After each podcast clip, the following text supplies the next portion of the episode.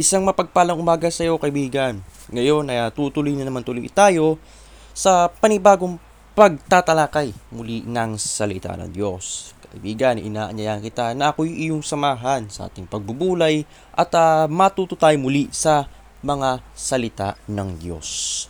Ulit bago tayo tumuli kaibigan, tayo muna ay ah, panandaliang dumulog sa presensya ng pananalangin. Dakilang Ama, maraming salamat po sa araw na ito, araw na ito na ipinagkaloob niyo po sa amin, Panginoon. Dinadalain po namin, Panginoon, na patuloy niyo po kayong pagpalain, Panginoon, sa pamamagitan ng inyong mga salita at sa pamamagitan ng aming pagdulog sa inyong presensya sa pang-araw-araw, Panginoon. Panginoon, dinadalain ko po, Panginoon, na bigyan niyo po kami ng ah, gabay at patnubay, Panginoon, sa umagang ito sa aming pagbubulay inyong mga salita upang lubusan namin ito maintindihan at maging pagpapala ito sa amin, Panginoon, at maging aral sa amin ito, Panginoon, upang makapagsimula sa panibagong umagang ito, Panginoon. Muli, Panginoon, sa inyo namin i binibigay ang lahat ng papuri pagsamba. Maraming salamat po sa umagang ito. Ito pong aming dalangin sa pangalan ni Jesus. Amen at Amen.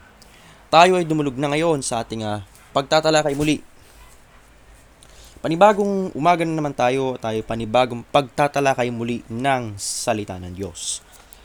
Ngayon ang ating tatalakayin ay tungkol sa tahanang Kristiyano. Kung noon ay ah, mga nakaraang araw ay tinalakay natin tungkol sa pag-aasawang Kristiyano. Ngayon, kaibigan, ay tatalakay natin ang tahanang Kristiyano o House of Christian. Yan ang ating pagtatalakay ngayon. Ang Kristiyano ay hindi lalago kung walang tahanang Kristiyano. Ang tahanang Kristiyano ay siyang lakas ng bansa, siyang asin ng sibilisasyon. Ang tahanang Kristiyano ay institusyon kung saan ay nabubuklod ang mga magulang ng pag-iibigang Kristiyano. Ito'y bukas para sa mga anak at ginagabayan ito ang mga anak tungo sa pagkakaalam ng kasulatan. Dito ay may pagkatipon araw-araw ang mga magulang at anak para sa pagsamba. Hindi labang dapat na si Kristo ang maging ulo nito, sa katotohanan ay siya na nga ang ulo. Ang tahanang Kristiyano ay lugar na may kapahingahan, pag-isa kas- at kasiguruhan ang bawat miyembro. Dito rin ay natututo silang gumawa, maglaro, manalangin at magplanong magkakasama. Yan ang ah, description o features ng tahanang Kristiyano. Yan ang ating panimulang pagtatalakay, kaibigan. Sinasabi rito, hindi lalago ang isang Kristiyano kung walang tahanang Kristiyano. Kung tayo may ay nakapag-asawang Kristiyano, hindi pa ko hindi pa yun sapat sapagkat kailangan tayo magkaroon ng tahanang Kristiyano. Kung nakapag-asawa kung nakompleto natin ang mga paalala sa atin ng Biblia tungkol sa pag-aasawang Kristiyano, abay marapat din natin kumpletuhin o sundin ang ah, tagubilin sa atin ng Biblia sa tahanang Kristiyano. Okay. Sinasabi rito nga, ang tahanang Kristiyano ay institusyon kung saan ay nabubuklod ang mga magulang ng pinag-iibigang Kristiyano. Ito ay bukas para sa mga anak at ginagabi nito ang mga anak tungo sa pagkakaalam ng kasulatan. Dito ay magpag dito ay may pagkakatipon araw-araw mga magulang at anak para sa pagsamba. Alam mo kaibigan, hindi lamang ang ah, church ang ating place of worship. Pwede rin maging place of worship ang ating tahanan, di ba? Lalo na tayo pa rin ay, ngayon ay ah, nasa panahon ng pandemic.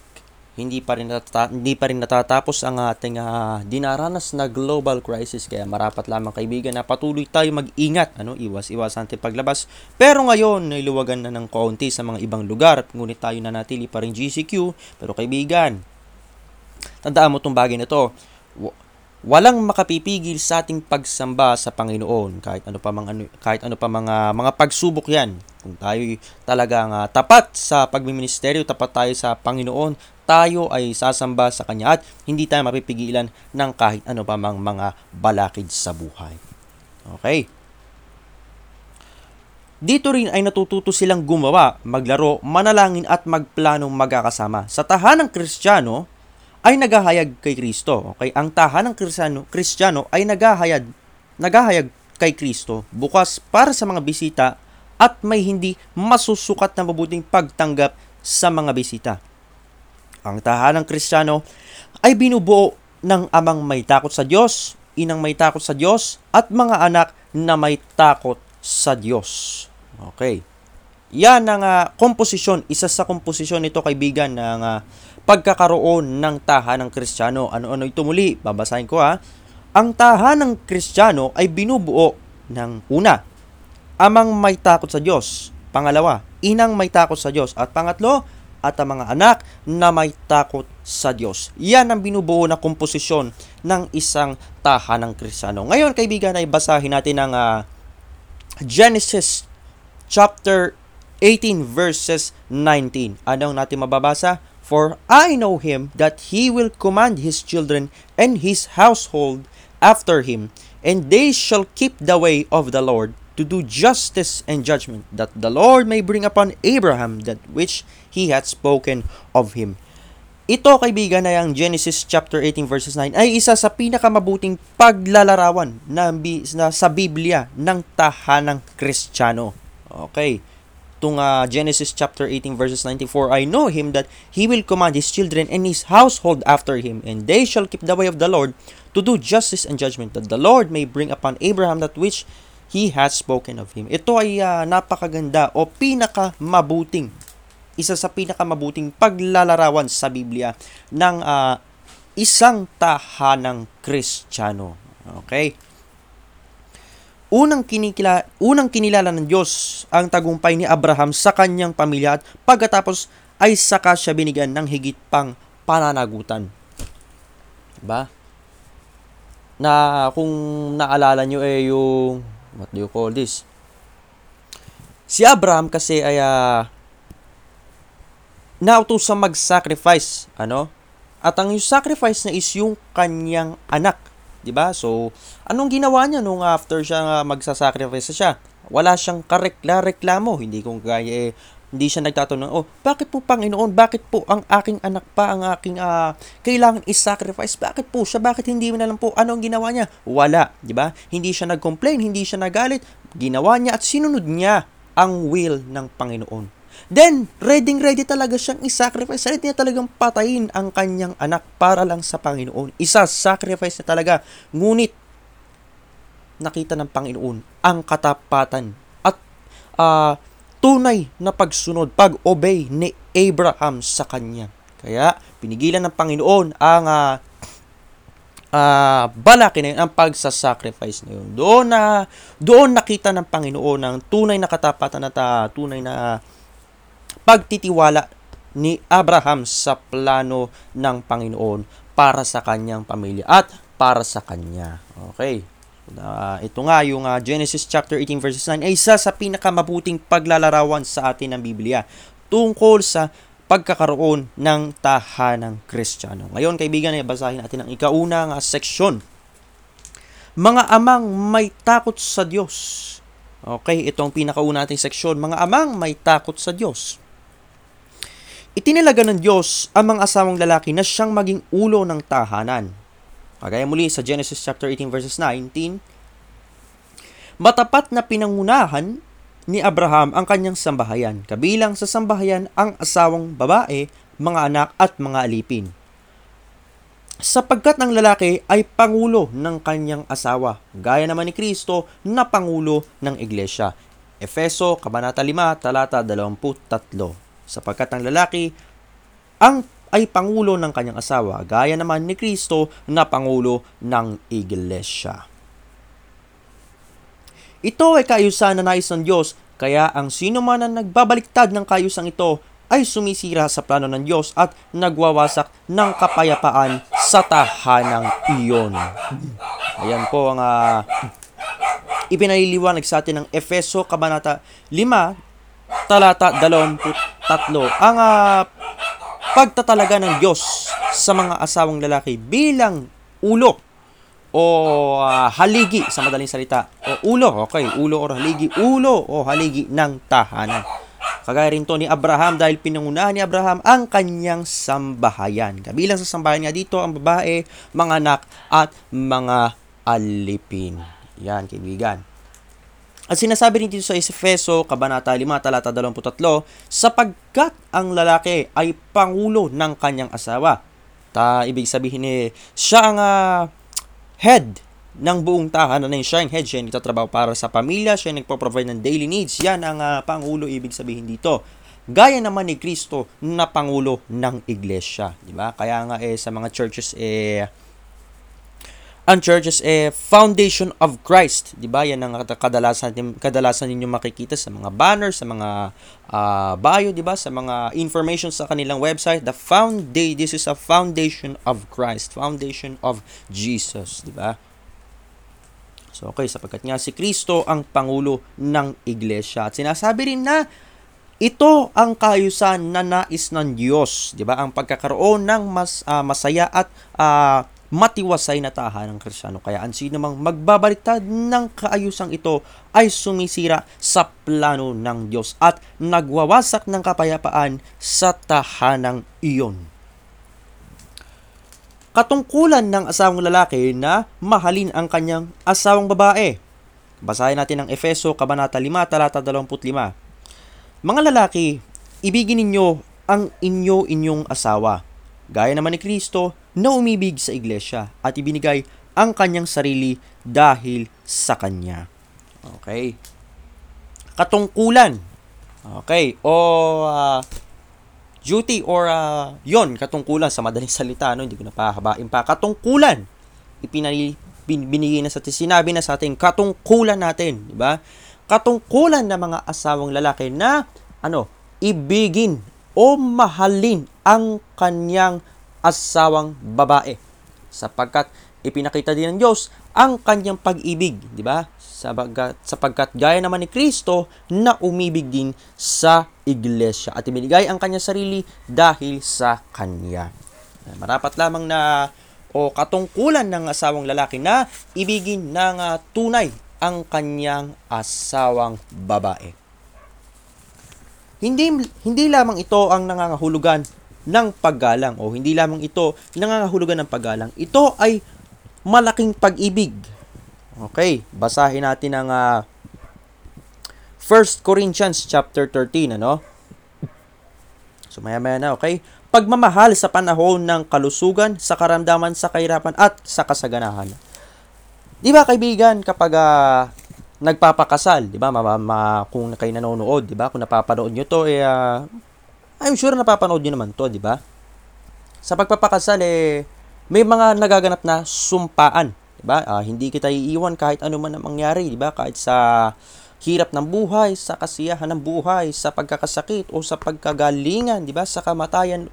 Yan, yan ang mga uh, pangako na binibitawan kapag kayo ay pinag-iisang dibdib na. Di ba? Yan ang binibitawan ng parehong uh, ikinakasal. Yan ang uh, mga nabanggit ko kanina, yung kalusugan, karamdaman, sa kahirapan at kasaganahan. Di lamang ito ang hulog ng paggalang. Ito rin yung malaking pag-ibig na nasa 1 Corinthians chapter 50, 13. So, kung gusto niyo pong basahin yan, hindi ko na po muna babasahin yan sapagkat ito ay medyo mahaba. At uh, habang discussion natin, okay? So, maaari niyo po itong basahin na lang, okay? Ang lalaki ay kailangan maging tapat sa kanyang asawa. Hindi lamang siya dapat uh, maging magalang, hindi lamang siya maging dapat mapagmahal, kundi gayon din ay maging siya ay maging tapat rin dapat sa kanyang asawa at sa kanyang pamilya. Tayo ay nasa kasulukuyang panahon na maluwag ang pamantayang moral at madaling magdiborsyo at magtaksil. Ang mga pamantayan ng Diyos ay hindi nagbabago hinihingi pa rin ng Diyos ang katapatan mula sa mag-asawa. Tungkulin ng lalaking aliwin o tungkulin ng la- asawang lalaki na aliwin ang kanyang asawa sa panahon ng hapis o sa panahon ng uh, kalungkutan o paghihinagpis. Basahin natin sa 1 Samuel chapter 1 verses 8. Then said Elkanah, her husband to her, Hannah, why weepest thou? And why eatest thou? Okay?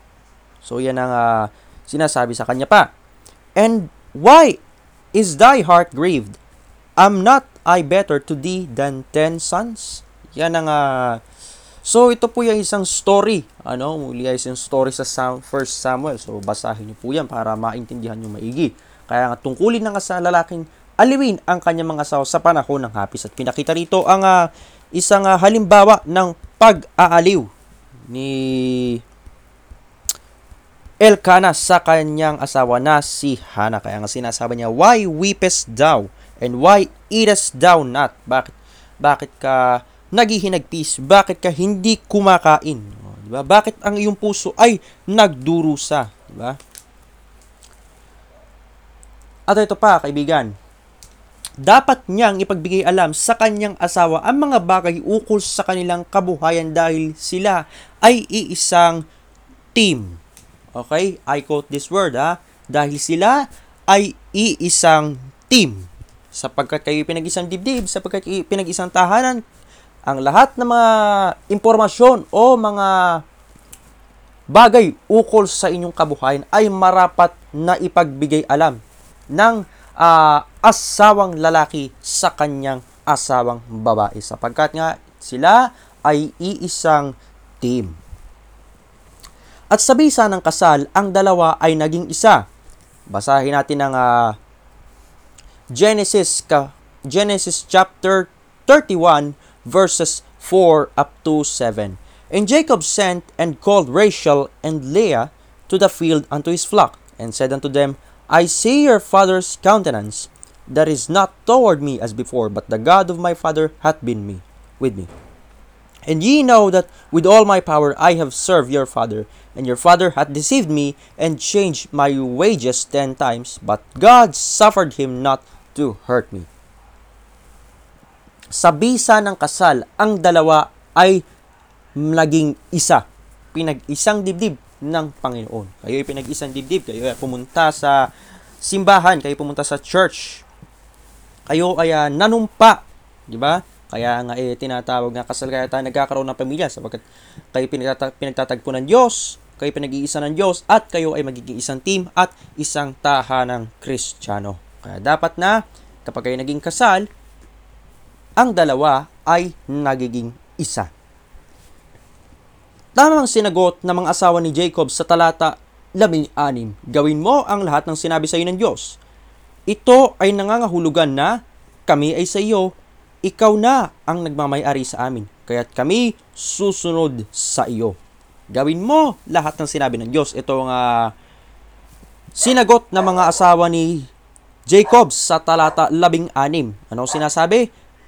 Gawin mo ang lahat sinabi ng Diyos. Ito ay nang- nangangahulugan na kami ay sa iyo, ikaw na ang nagmamayari sa amin. Sino yung ah, iyo na yon? Ang ating Panginoon ang tinutukoy yung kaya nga kami sa iyo, ikaw na ang nagmamayari sa amin. Kaya kami susunod sa iyo. Kaya nga tama ang sinagot ng mga asawa ni Jacob sa talata 16 na gawin mo ang lahat ng sinabi sa iyo ng Diyos sapagkat kung tayo ay nabubuhay sa ah Kristiyano, 'di ba? Kung tayo isang Kristiyano, marapat na sundin talaga natin ang mga pamantayan at obligasyon at mga ibinigay sa atin na alituntunin ng Panginoon nakasulat sa Biblia. Muli ay ah, puntahan natin ang Luke chapter 14 verses 26. Ganito ang ating ah, mababasa. If any man come to me and hate not his father and mother and wife and children and brethren and sisters, ye and his own life also, he cannot be my disciple. Ano ba ang pakahulugan sa atin ito, mga kaibigan? Dapat na nga, dapat na si Kristo ang una sa buhay ng Kristiyanong asawang lalaki. Okay, ito ang pakahulugan sa atin. Kaya if any man come to me and hate not his father and mother and wife and children and brethren and sisters, ye and his own life also, he cannot be my disciple.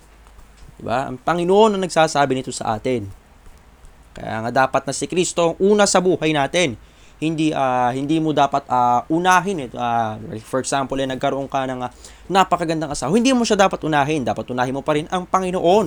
Kung nagkaroon ka ng mga anak, unahin mo pa rin ang Panginoon. Nagkaroon ka ng mga kapatid, unahin mo pa rin ang Panginoon. Sapagkat ang Panginoon ang dapat maging sentro ng ating buhay. Siya ang dapat maging sentro at ulo ng tahanang Kristiyano. Okay. Dapat niya mahalin ang kanyang asawa, ngunit naka-include ang salitang ngunit, dapat na mas higit ang kanyang pagmamahal kay Kristo, di ba? sinasabi sa una ay dapat si Kristo maging una. Kung naging una nga siya eh, dapat kaibigan, kung minamahal mo rin ang asawa mo, ay higit pa sa pagmamahal na ibinibigay mo sa iyong asawa ang pagmamahal mo kay Kristo, di ba? Mas ah, over pa kung ibinibigay mo ay 50%, doblehin mo mas higit pa sa pagmamahal sa ating Panginoon. I-100% po na ang ah, pagmamahal mo sa ating Panginoon. Kaya dapat na sundin natin siya at siya na dapat na unahin natin sa ating buhay at hindi ang mga personal na bagay-bagay dito sa ating mundo. Gayon din na dapat ah, mas higit pa ang pagmamahal mo kay Kristo kaysa sa iyong sarili. Kaya nga kung mababasa mo ulit eh, If any man come to me and hate not his father and mother and wife and children and brethren and sisters, ye and his own life also. Own life na ina, sarili mo.